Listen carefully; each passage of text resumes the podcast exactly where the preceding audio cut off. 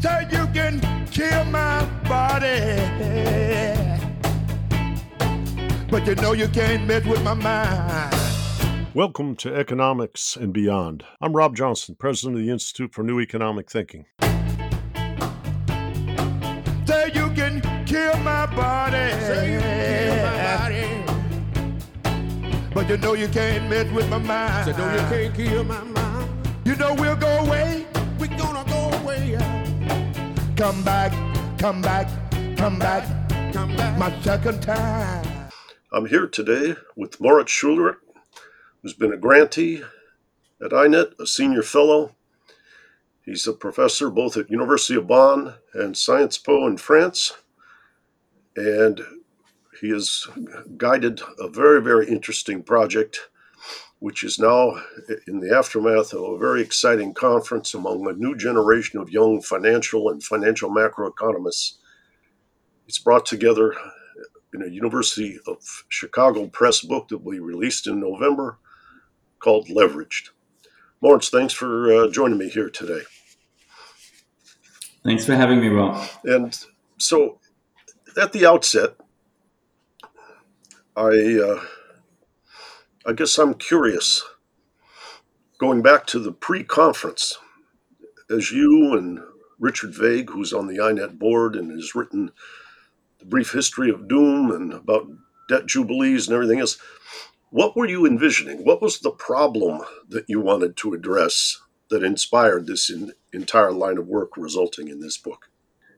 Well, we we thought there since the 2008 2009 global financial crisis, there had been a new generation of macro financial economists who thought differently about the sources of endemic financial instability in in our in our economies in our society, and we wanted to give voice to that new generation, bring them together in a conference that uh, INET and organized, and um, uh, it coincided with roughly the 10th uh, anniversary of the of the global financial crisis, and we wanted to take stock. And the problem that we said at the outset, and, and, and our participants and uh, speakers and contributors were sort of uh, given is like how do we how do we explain that this drive towards financial liberalization, deeper and more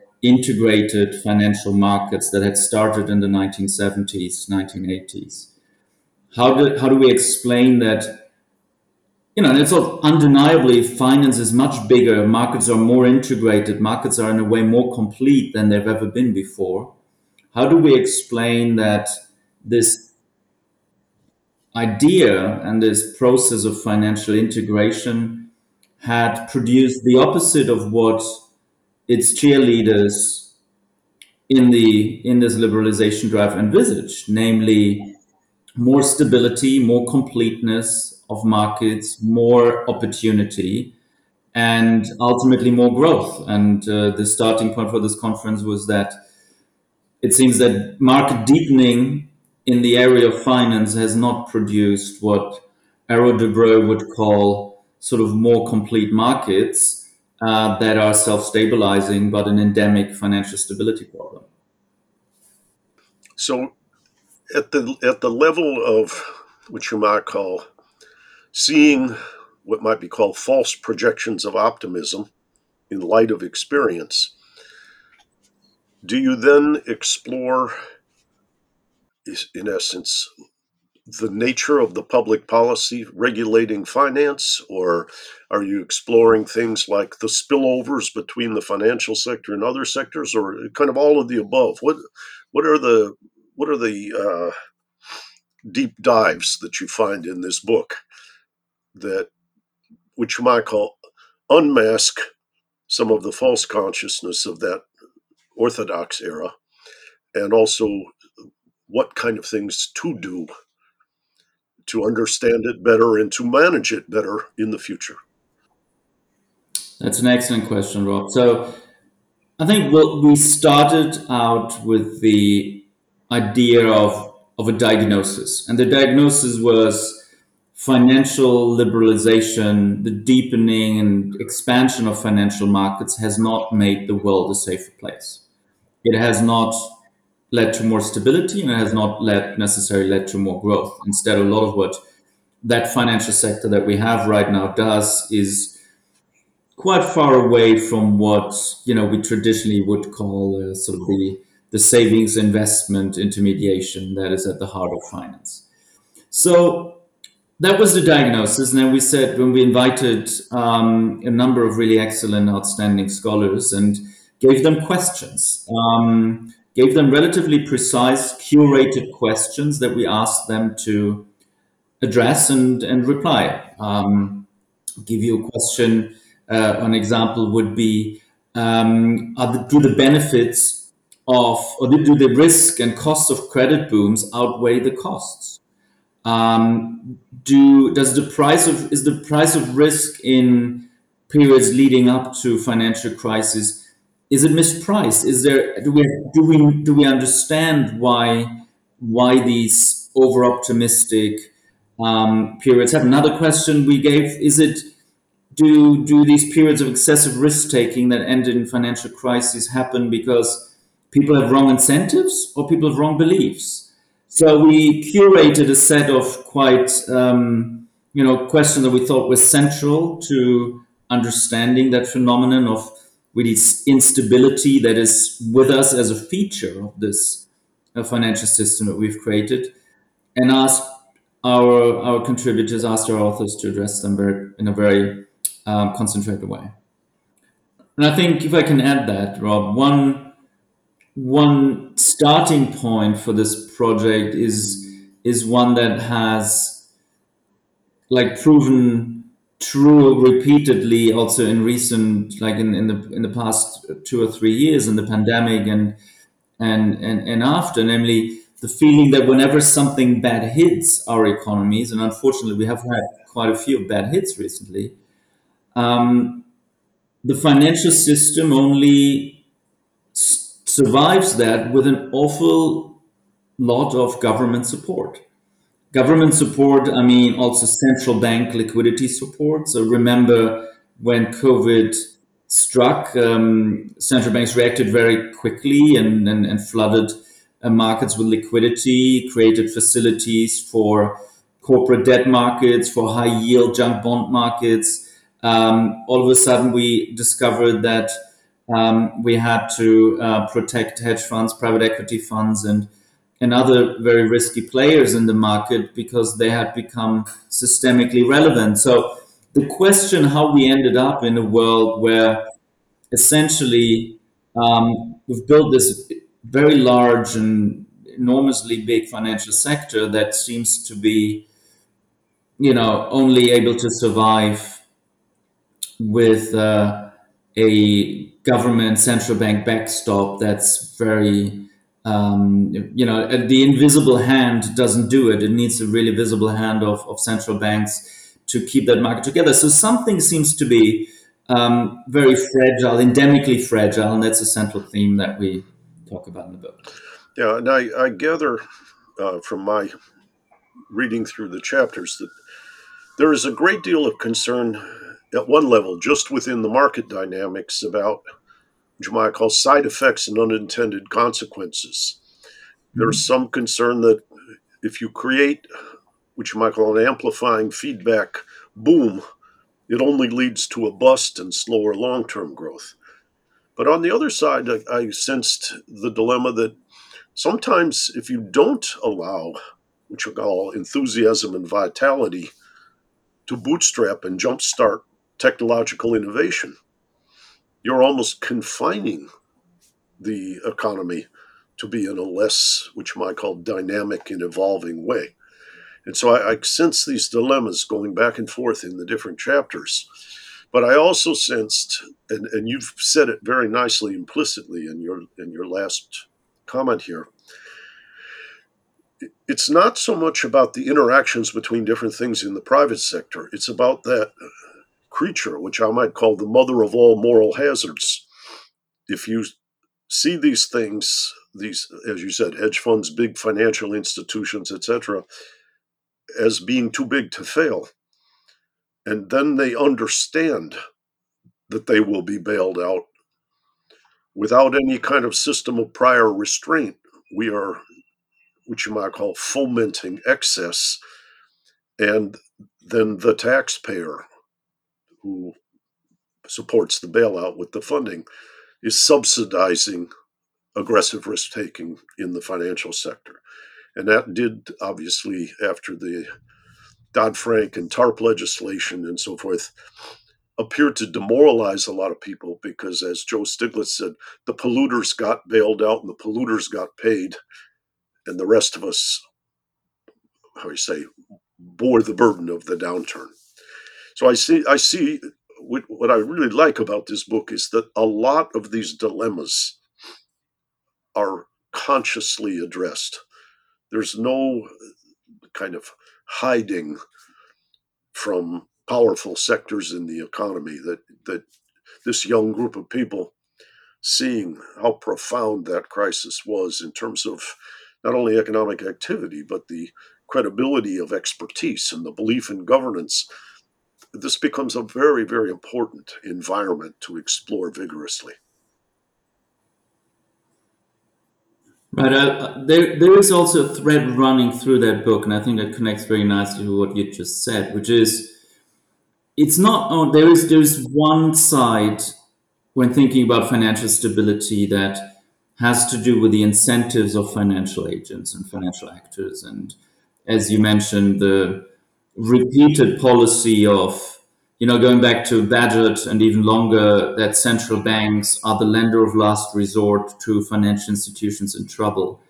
Um, that is something that we probably all just as deposit insurance, we, we, we subscribe to these safety nets. We think they're tested and proven and we need those. But we've also ended up in a, in a world where it seems like central banks assuming that role have to run ever faster just to stand still in the sense that there is this interaction that you talked about between what the financial sector does, how it thinks about how prices risk and how it anticipates uh, risk, and how central banks then, when things go wrong, um, if you will, uh, come in as the reinsurer of last resort for finance in the name of protecting uh, the economy and protecting society from the uh, fallout of that. And I think central banks, you know, they have a very good argument. They say, like, why would I hold the economy hostage for the speculations or the, the deeds of some people on Wall Street? On the other hand, with that you know, very justified sort of protective instinct of central banks, uh, you will uh, not go, get into a situation where these players on Wall Street ever take the responsibility for what they're doing. It's in a way, it's only when they fail and when they're in trouble that you actually have the power to regulate them because the moment you've stabilized everything, they, uh, they're quite healthy again and they influence the political process uh, in their interest. So, that again, the political economy of, of finance, um, where it looks like the players that often caused like caused the crisis or did the most uh, risky things beforehand get rewarded by getting even bigger after the fact.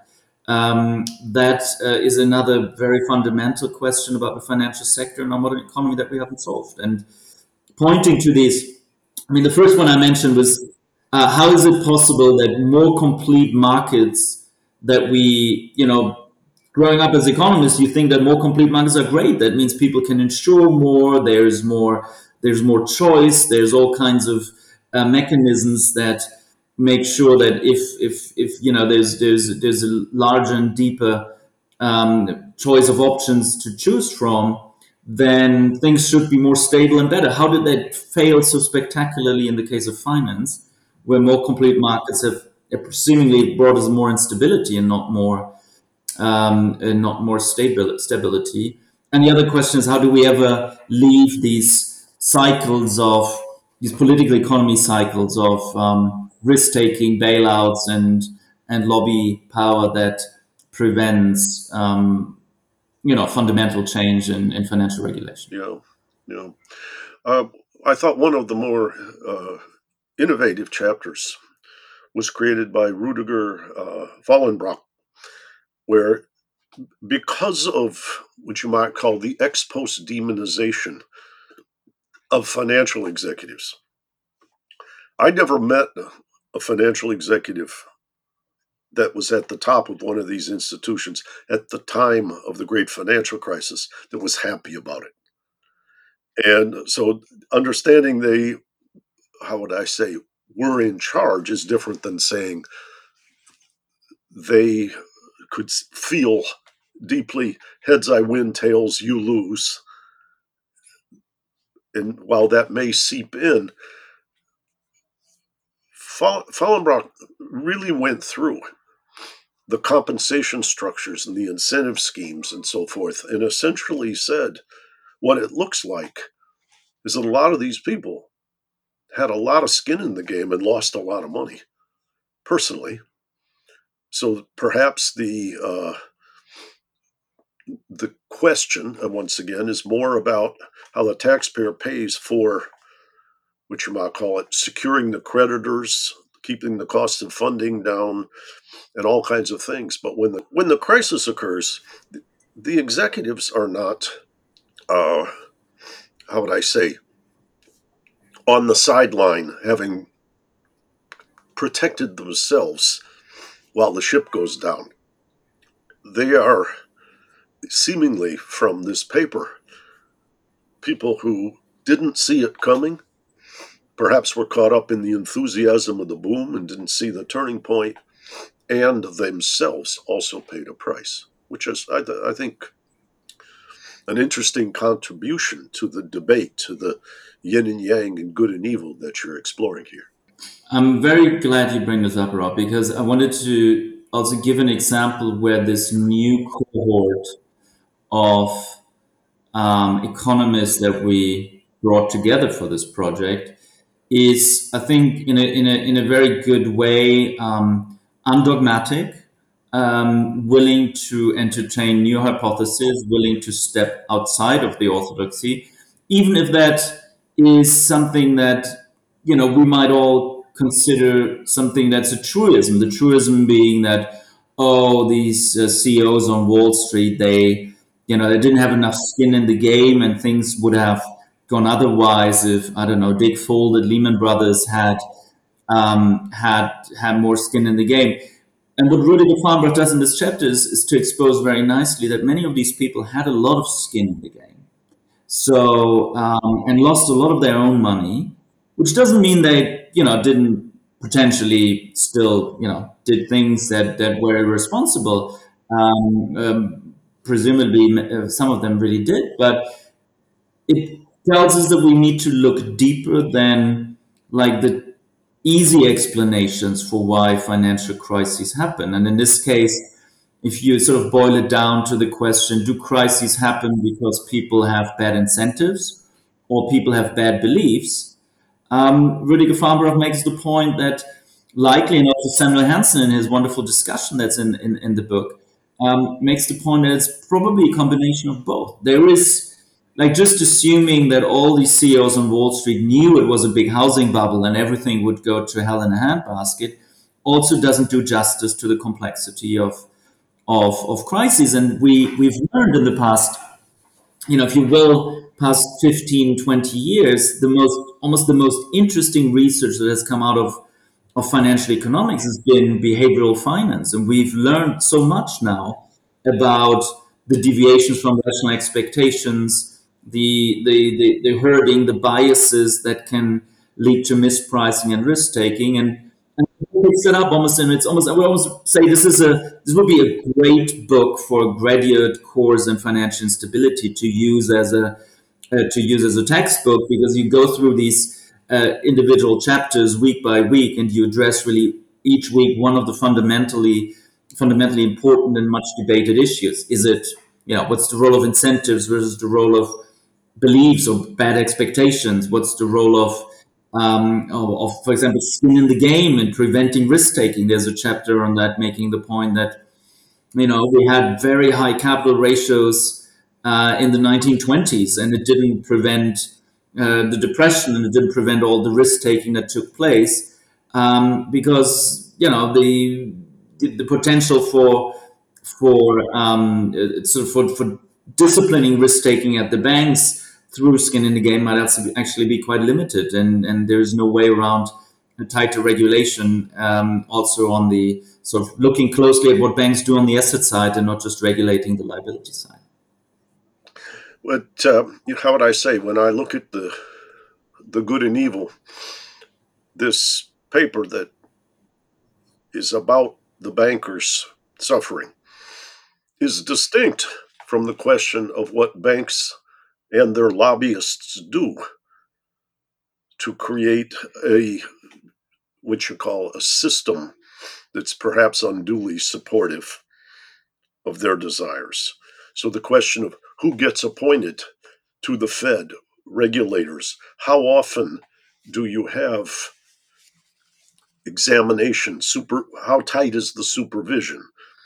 These are things that in a world that depends on money and politics that can very clearly be influenced by deep-pocketed lobbyists. So there isn't what you might call a declaration of innocence vis-a-vis the structural form of finance. But that one dimension, which is somehow these people are cynical and have abandoned ship and preserved themselves while we all suffer, is it's in itself wrong. And what, like you're saying, when you when you think about like the INET Young Scholars or whatever, making a course out of this book, you can see how you, you might say you as a team you did not blink at exploring any of these avenues but you didn't because of the wave of emotion which was particularly early on anti-finance you didn't neglect exploring whether certain aspects of the accusation are without basis and so I, I can see in the themes of the book these questions of what creates a vital medium term economy. I can see concerns about the incentives of executives, some concerns about political economy.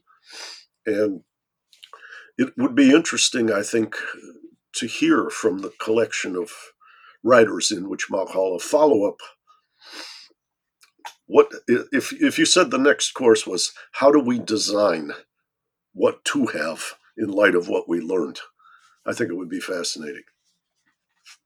Because many of the authors were quite refreshing in saying i don't really know what to do here particularly the early the first section of the book which was talking about the trade-offs between what you might call restraining credit allocation and the capacity for innovation and dynamism versus what you might call not getting reckless and having booms and busts. Is a boom bust economy in the medium term actually more dynamic than one that is tightly constrained and never really develops the momentum that may spur great innovation? I think that dilemma is fascinating. Exactly, and that's a that's a fascinating chapter that Emil Verner, who is yep. an assistant yes. professor at MIT, wrote, and then um, there is an, an, equally, like I think, intellectually forceful um, discussion of that paper by Holger Mueller at, from NYU, who makes yes, exactly that point. Right. Well, how do we know? How do we know that a financial system that avoids these boom and bust cycles is ultimately more um, ultimately in the interest of society or the economy. Um, we might think it is, and I, I think I would, uh, you know, we, we, all have our priors here. What, what would be a, the financial stability? Also, if you think about the political consequences that it has, is is is extremely desirable. But as you say, it's far from clear that uh, restraining, making sure that no booms and no no busts ever happen, is is in our long term interest and increases welfare of citizens because you and you you cut down on some dynamism. And um, that's an old question I think that the book addresses. Just as uh, if I can highlight this another very I think fascinating chapter by Atif Mian from Princeton, who looks at the link between inequality and financial instability and what finance does. And the argument there is that you know you can't in, in a way you can't separate the two because um, if you have changes in the distribution of income um, all of these financial flows and income flows are ultimately handled by the financial system so that translates into savings behavior you know more rich people at the top of the income distribution get more income a bigger share of the pie if you will then um, more savings will pile up at the top because savings propensities are higher that means that there's a lot of savings in the economy that are looking for a home, and financial engineers come and find instruments to, um, you know, place these savings and turn them into turn them into investments, into borrowing of other people and companies. So even there, I would say like we we learned something very deeply about um, the interconnectedness of, of of societal trends such as inequality and the risk that poses for financial stability. And it, it, all brings us back to this point that I think is for me a very fascinating intellectual starting point is we started 30, 40 years ago in sort of unfettering finance and in letting it letting it go and grow in the today with saying the naive assumption that this would make it for a more stable, more complete, better functioning, pro growth uh, financial system. And we now stand in front of this. You know, if you look at the quantitative indicators, as you mentioned, Alan Taylor, Oscar Jordà, and I have also sort of developed in the long run as part of our INET grants and INET projects. You look at these charts and they all look like sort of hockey sticks, where something in the last 40 years, all these financial uh, indicators, credit volumes, um, leverage, house prices, whatever you look at, have have really um, have, have accelerated and have, have exploded in, in some cases.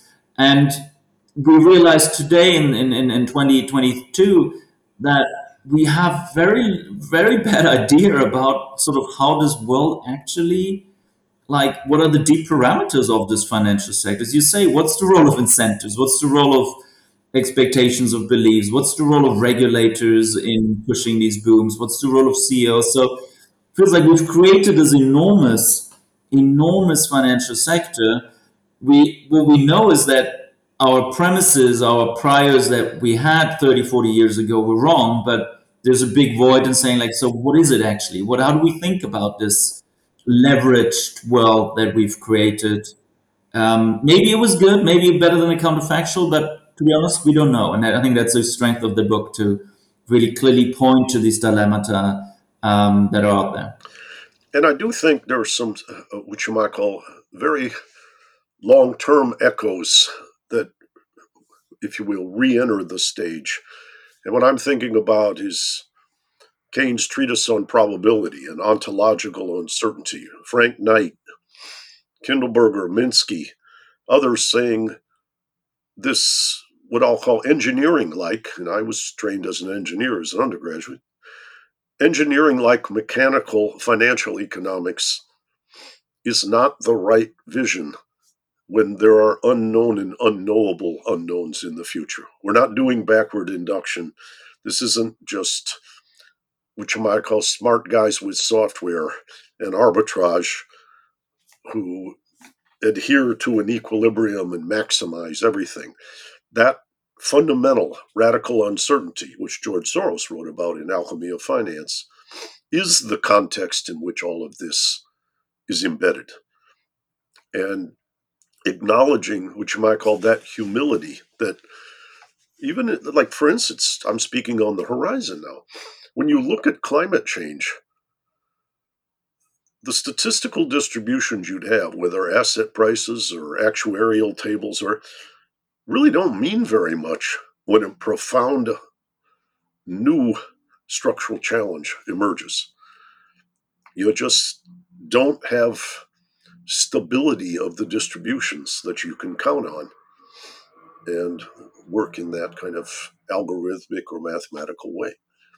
And I see lots of people in the ESG world and in the insurance business and so forth quite daunted now by the challenge of not knowing what the structure, which implies survival of the human race, will have to look like. It's not like we know and we're corrupt. It's really that we there may be resistance that might be called damaging to the future of humankind. People vested interests. I'm not denying that. But there is a daunting uncertainty. And a financial system that doesn't acknowledge that as the context, I think, is a misspecification. Um, I think that's an excellent point, and I think a point that we make in the book that's related is the idea that people typically, households and businesses typically take on debt and leverage up in situations where they think the future is a place they kind of can envisage in a way They have some stable parameter about how the world works. That's the situation when people are feel comfortable to go deep into debt. Doesn't necessarily mean that they expect that the future will be, you know, puppies and rainbows, but situations in which they think there's little downside are situations when people, and this is this is all this is all the Minsky and Kindleberger in a way, when when when things are stable, this is when people become willing to take bets on that stability. And by taking these bets on future stability, they actually sort of dig their own hole because the increasing leverage means that um, any shock in the future will have much more, much bigger consequences than what they thought it would have. And they also miss that everyone else is kind of doing the same. So, and I think your climate change example speaks to that. The idea that coming back to what I said earlier, that we live in this now leveraged world, hence leverage the title of the book. So we've kind of woken up to the fact we live in this highly leveraged world.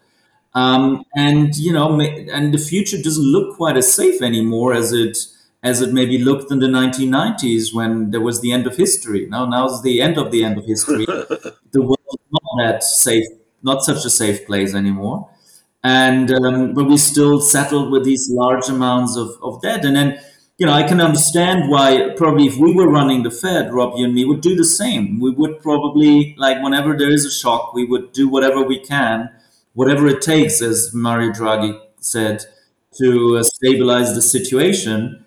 But people and that this is you know this is the the irony and, and the, the forward looking nature of things. People understand that we will always do that and they will pl- take this into account and take take on even bigger risks. So we are we are in a, in a really in a really difficult position and, and especially which I subscribe to we are in this world where we actually we can't put probability on the future of history. So we might end up in in a situation where a lot of this debt that was taken out in the expectation of stability of income, stability of interest rates. I think that's a big question right now.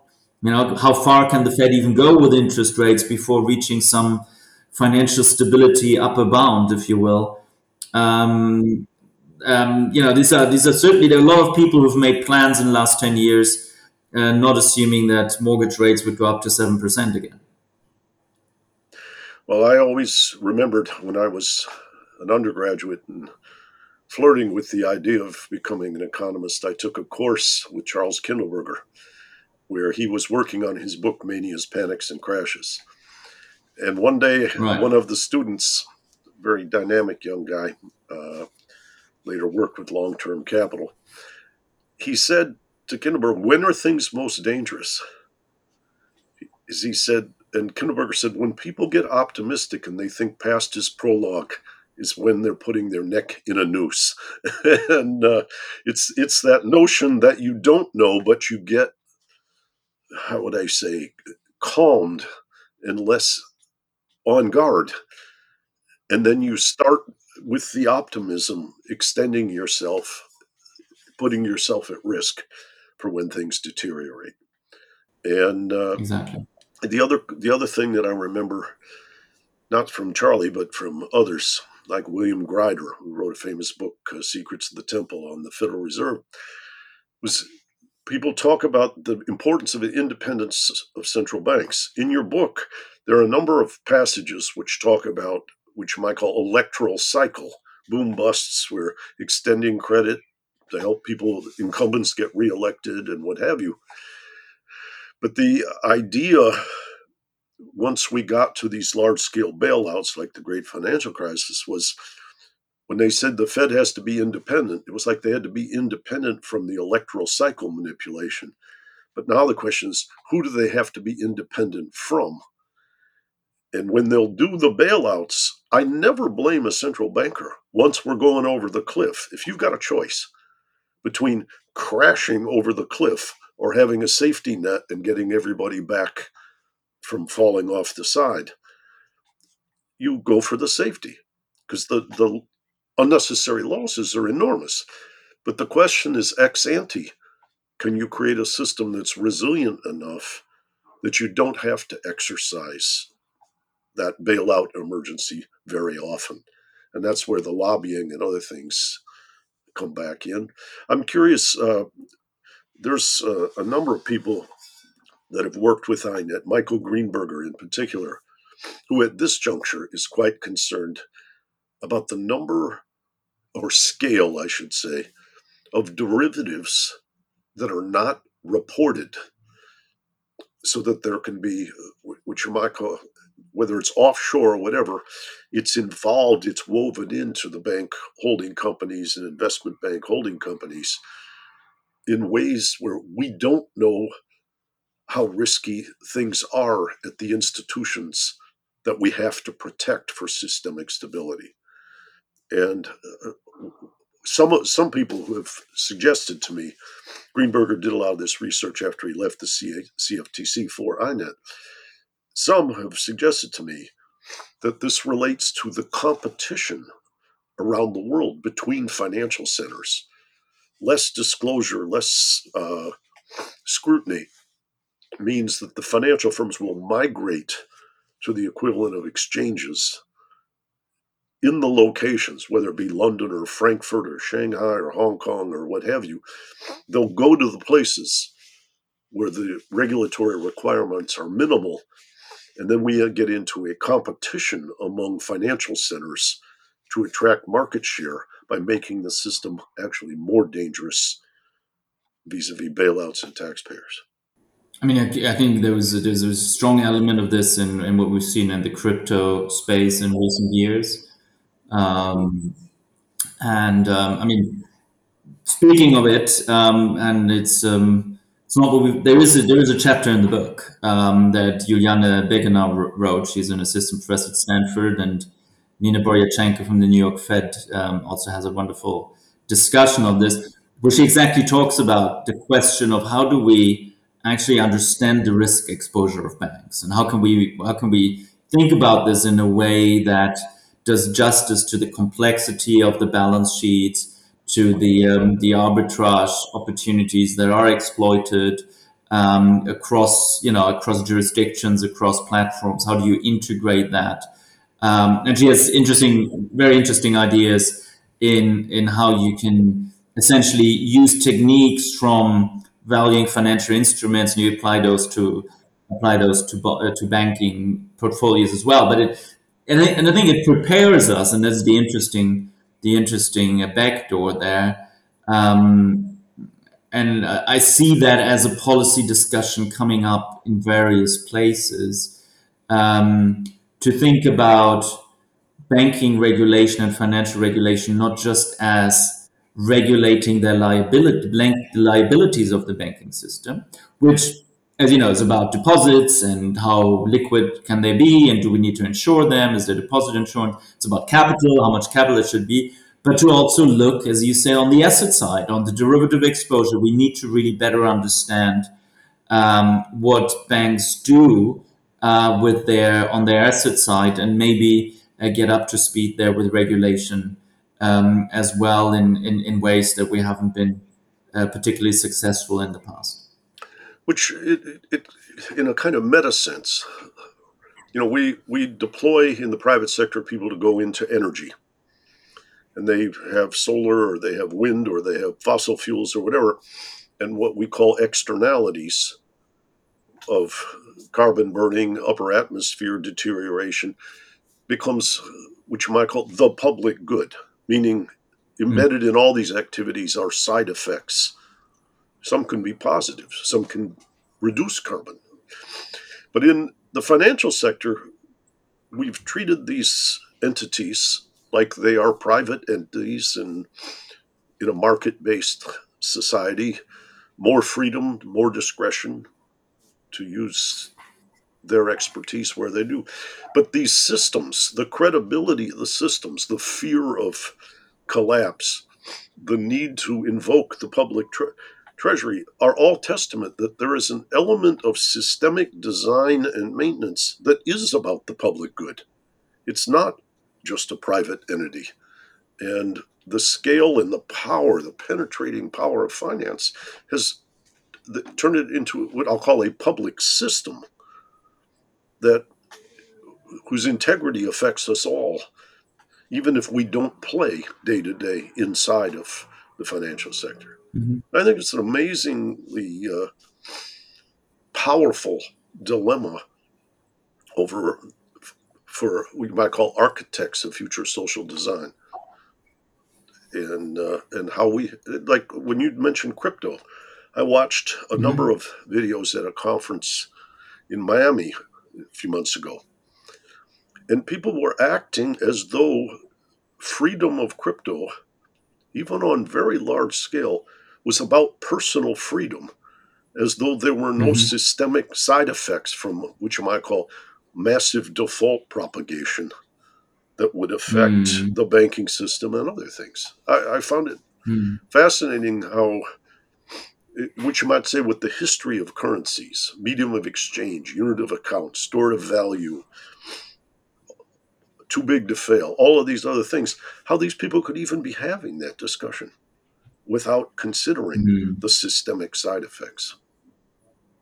Right. And I think, I mean, leveraged as a book title um, implies already, I mean, what you're talking about are the, the big, the, the, the externalities that my debt your debt, our debt imposes on everyone. And somehow that leverage isn't that's the externality. There are risks that we um, that we individually um, take that ultimately um, both the banks or the other side, the, the, the borrowers that ultimately um, are too big for us to um, they're not priced correctly. I guess that's that's the that's the um, the easy way to think about it. So having this enormous amount of debt out there and all this leverage that's been created over the last 30 years is a massive um, has created massive externalities um, for for the economy and we will so i mean it's a different way of saying of telling the same story um, thinking about what i do my decision to buy a house with a loan to value ratio of 90 10 um, affects um, the stability of the system as a whole and um, I might not see the externalities that I create when things go badly, but um, they're clearly there, and and, and these these um, um collective decisions um, might might might have brought us to a place, and I guess that's in between the lines of the book. That is the that is the thesis there. That uh, had we known how finance operates and what the sort of deeper parameters and the instabilities, the behavioral issues, the regulatory issues, the incentive issues are, we wouldn't have grown a financial sector as big as we have it now. One of the things that I found uh, fascinating just about this whole endeavor, and I'm, I'm taking it back even before this conference, is codified in Richard Vague's book on the brief history of doom. Because he shows that let, let, let me just contrast it. The chapter on the bankers with their incentives also taking a hit. In other mm-hmm. words, it is fascinating with in contrast to Richard's work, which says you can see these things coming. Central mm-hmm. banks can look at certain ratios in debt and maybe first and second derivatives and so forth, and identify ex ante the what you might call zones in which things become dangerous.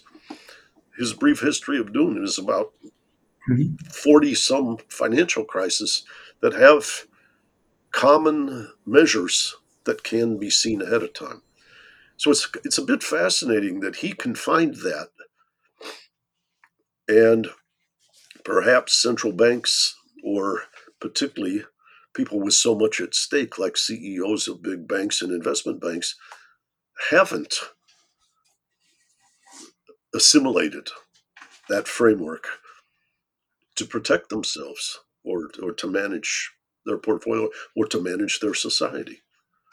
And uh, Richard, who was on the INET board and was the primary supporter of the project that led to this conference and this book, I think it's I think his work, perhaps in the next chapter, might be fascinating to integrate in.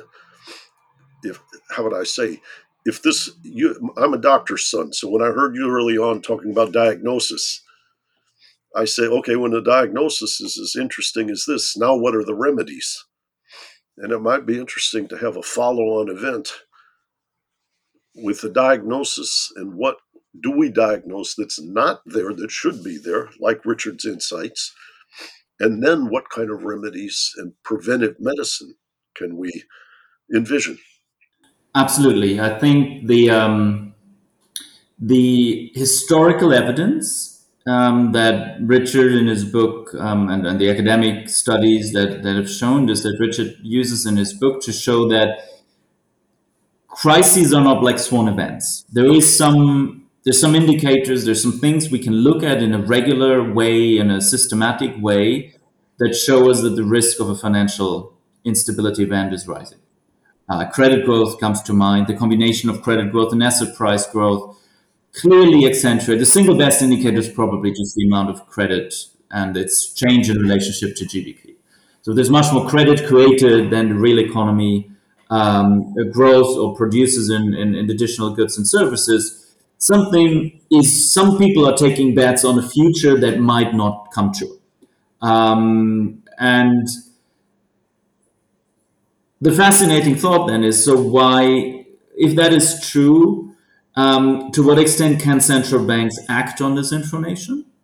Um, I think they've taken this lesson on board with things such as macroprudential policies, where they say like, okay, credit is growing very fast, we can increase loan to value, decrease loan to value ratios, or um, or modify debt to income requirements, etc. But it also raises the question: if this is to some extent predictable, why does it still happen? And then we bring we're back to then we're back to square one, where we're saying like, okay, there there must be, or likely there is either an incentive that brings people or bankers and maybe even households, because you know it always takes two to tango, so someone also has to borrow um, to um, ignore the risks and do it maybe knowing that this is kind of a risky, a little bit too risky actually, but I'll do it anyways because guess what? If things go wrong, um, you know, there's going to be interest rates are going to fall. The central banks are going to do something about it, or um, I guess also what we've seen a little bit in crypto. I mean, um, people tell themselves stories about this time is different and um, why the logic of boom and bust and previous evidence on credit growth is can be dangerous, can lead to crisis. Why it doesn't it apply in this case? And I had this conversation recently. Like if you look at the the collapse of these big exchanges, these crypto exchanges, and the collapse of the value of some of these coins, you think like this looks like with hindsight, this looks so. It looks like just taken out of Kindleberger's book. it's such a predictable yeah, yeah. Um, event, and you know. But if you'd argued that two years ago, when um, you know, a year ago, when non fungible tokens and whatever were the latest, um, the latest um, uh, uh, hottest thing in town, uh, people would have had you know all these arguments why why this is not a tulip mania, why this is different. And um, with hindsight, it just looks like you know a good old uh, a good old uh, financial bubble. There's a humility and a dynamism and a curiosity and an energy that are embodied in this book that I find very very magnetic when you talk with your colleagues and when you talk with your the other authors in the aftermath of that conference what do you all see as next steps? What's the, what's the next thing you'd like to explore?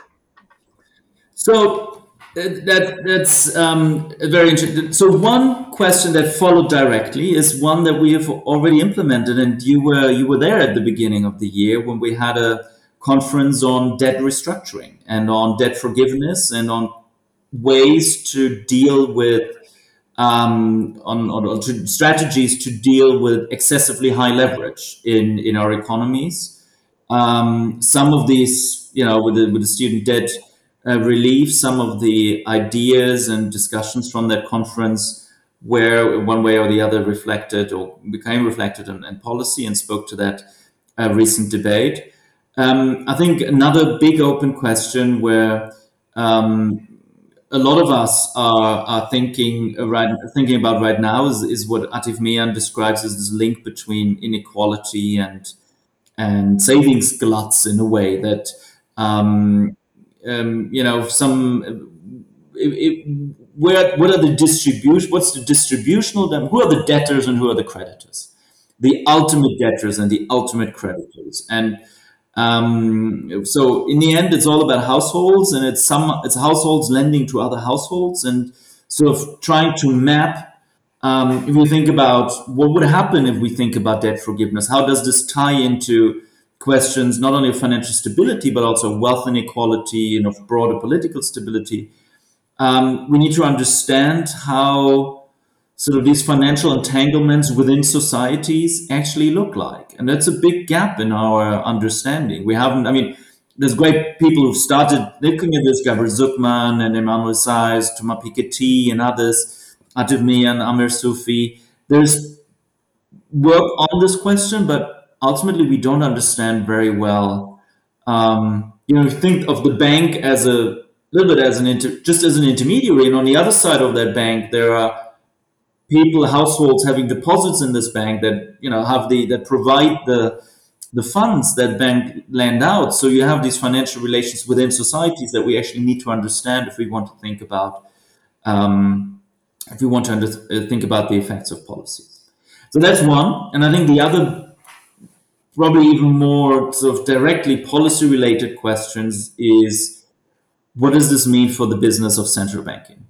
How do we I think we're right now, it, certainly in Europe, but also to some extent in the US, uh, realizing that that 10 year period of ultra low interest rates has led to some steps taken by central banks, thinking about the balance sheet expansion, the large quantitative easing programs, that all of a sudden look much more complicated to unwind and much more much much it was easier to do it than to imagine a world where short-term interest rates would go up to 5% and you created all these uh, new reserves in the banks. Now you have to pay them 5% interest on them and uh, what does that mean for the stability or the financial situation of central banks but also what does it mean more broadly for um, fiscal monetary interactions um, so i think financial stability policy through the back door has brought us back to very big questions about thinking about the coordination of monetary and fiscal policy. It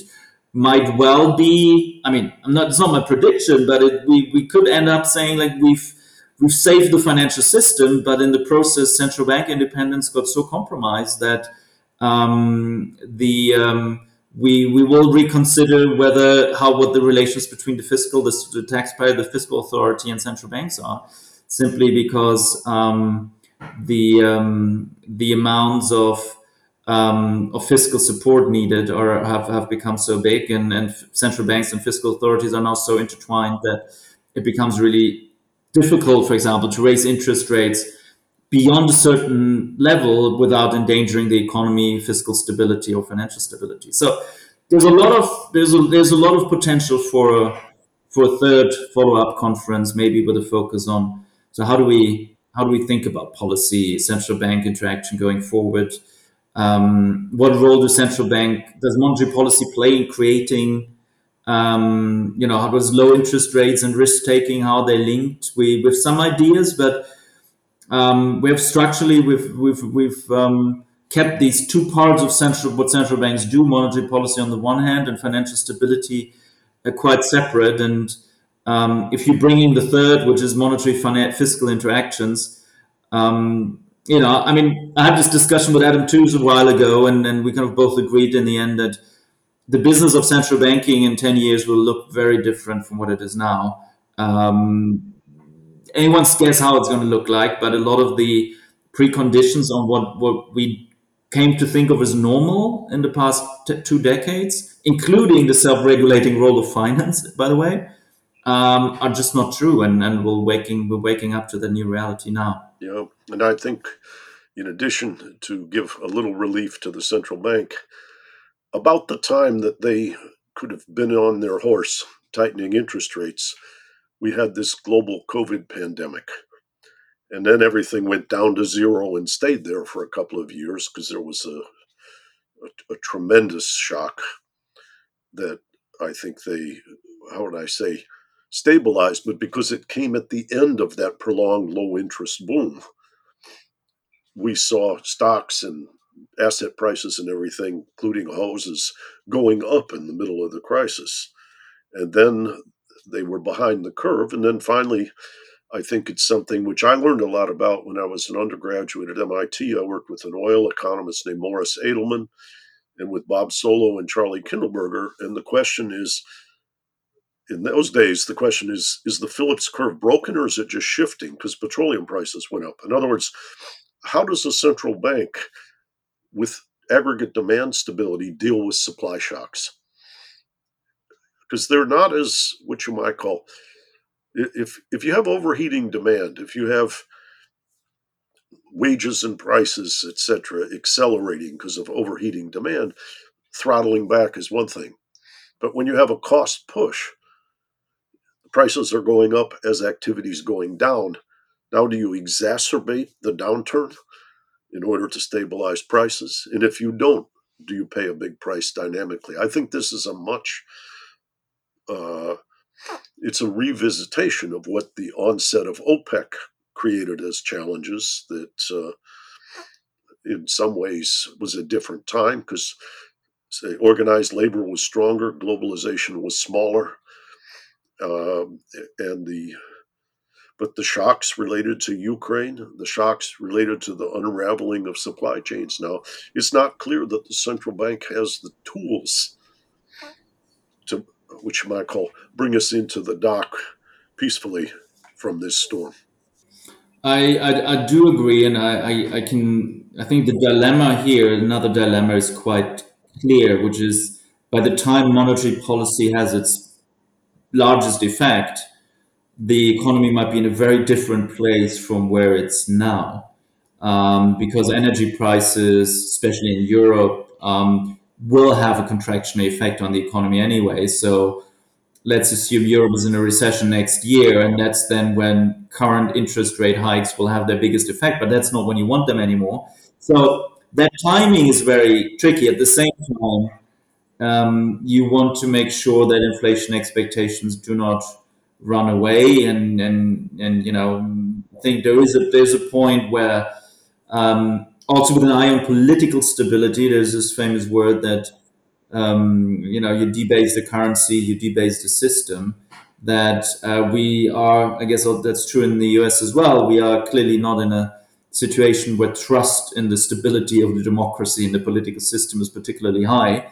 So um, inflation is something that goes to the social that you know tear, can tear the social fabric apart even more. And I guess there is a point also for central banks to make sure here that um, people at least have the sense that this isn't that this stays a one-off a one-off affair and it's not gonna it's not gonna you know it's not the harbinger of, of, of continuous um, inflationary pressures, and that might have some cost. I mean, I wish there was a there was a there was an easy way out. And, I mean, speaking of the comparison with the 1970s, I think they're very clear. On the other hand, that again, this is why I think you know we didn't plan this, but I just think why why leverage to such a timely book um, is the key difference between 1970s and now is to a large extent the debt that's out there.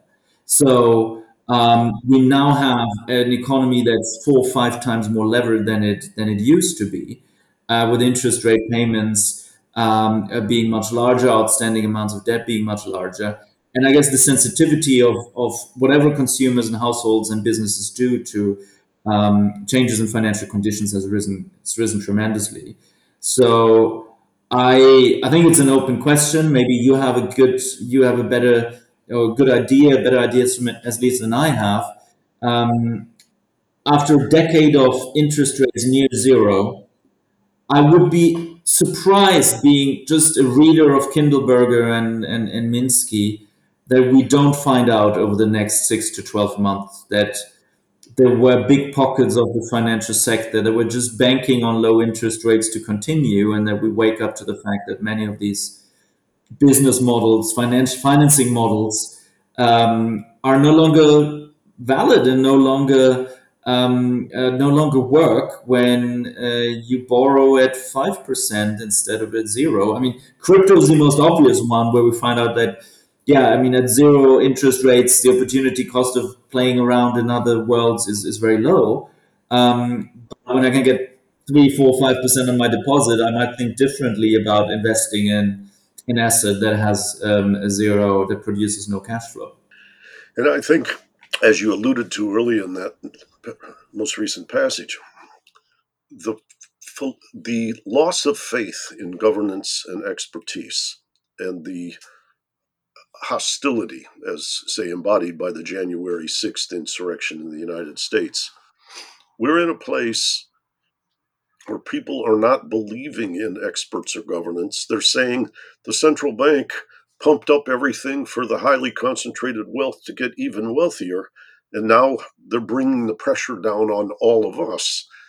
And people like Martin Wolf at the FT, who's writing a book right now that'll come out just after the turn of the year, are really focused on the on the sustainability of democratic systems when in re- even recent polls, a quarter of people in America said things were so out of balance in both parties that they would just like to have somebody come in and operate the place rather than depend on democratic elections.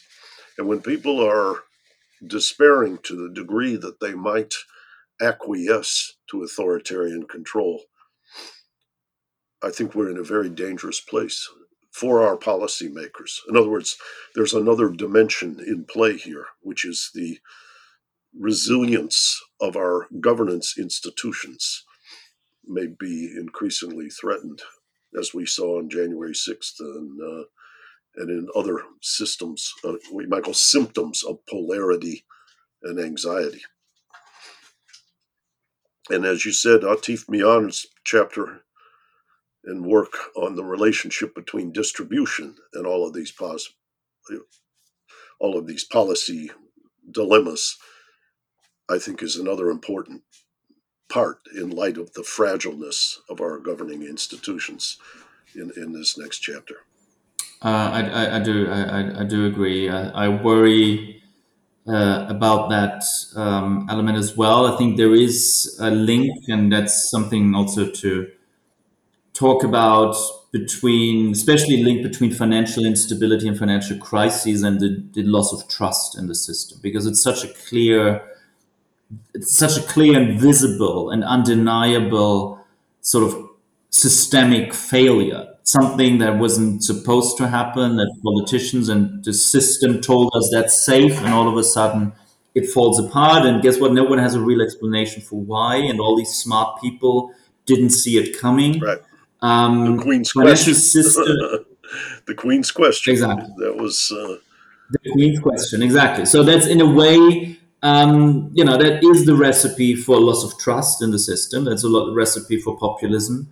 And um, you know, and, and, and, in a way, it's true. Like if you're all so smart, and this is you all told us that financial liberalization is good for us. So how is this possible that this happened? So might trust you a little less, and we might be a little bit more open to having some maverick voice. Um, then, then, by the way, and I think that's what research also shows the the Orbans and the Trumps and the Erdogans of this world, they don't solve the problems that bring them into power. Um, they use other means to stay in power, but um, and, um, and, and and but it's it's not a, that's not a solution. The solution has to be within has to come from within the system. Yeah. Well, Moritz, uh, how would I say? Congratulations on the book, and thank you for all the organizing and insights and everything you brought to bear. And thank you for sharing it with our audience today. Do you have any cl- closing thoughts or uh, anything you'd like to share uh, before we, we call it a day? Well, I mean, I, I'll, I guess I come back to where we where we started, and, and give the passes on a little bit also the baton to the next generation of um, of young financial or economists, where whatever whatever you do, whatever you're thinking out there, um, I think there's been this new, there's been a different generation that has um, whose voices are brought together in this book, and um, you know, there's not just, just we pro- we produce more questions, but slightly better answers to old questions, but new questions, as, as Rob summarized very nicely. And I think that um, that open spirit of scientific inquiry is is is what keeps us going, and so.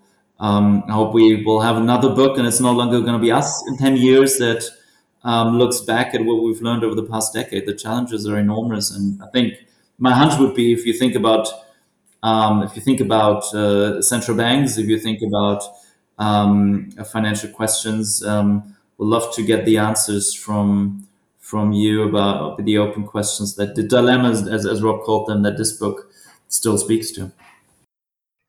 Well, I think, uh, how would I say, I often get a soundtrack in my mind as I'm listening to people like you. And the song that came to my mind today, I'm laughing, was the Moody Blues, and the name of the song is Question.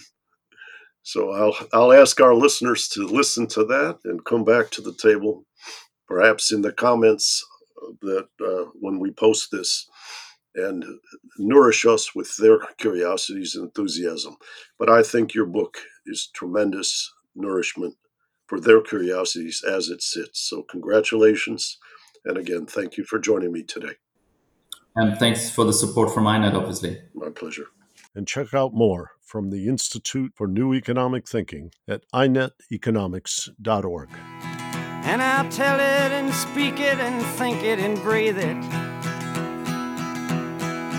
and reflect from the mountains so all souls can see it. And I'll stand on the ocean until I start sinking. But I'll know my song well before I start singing.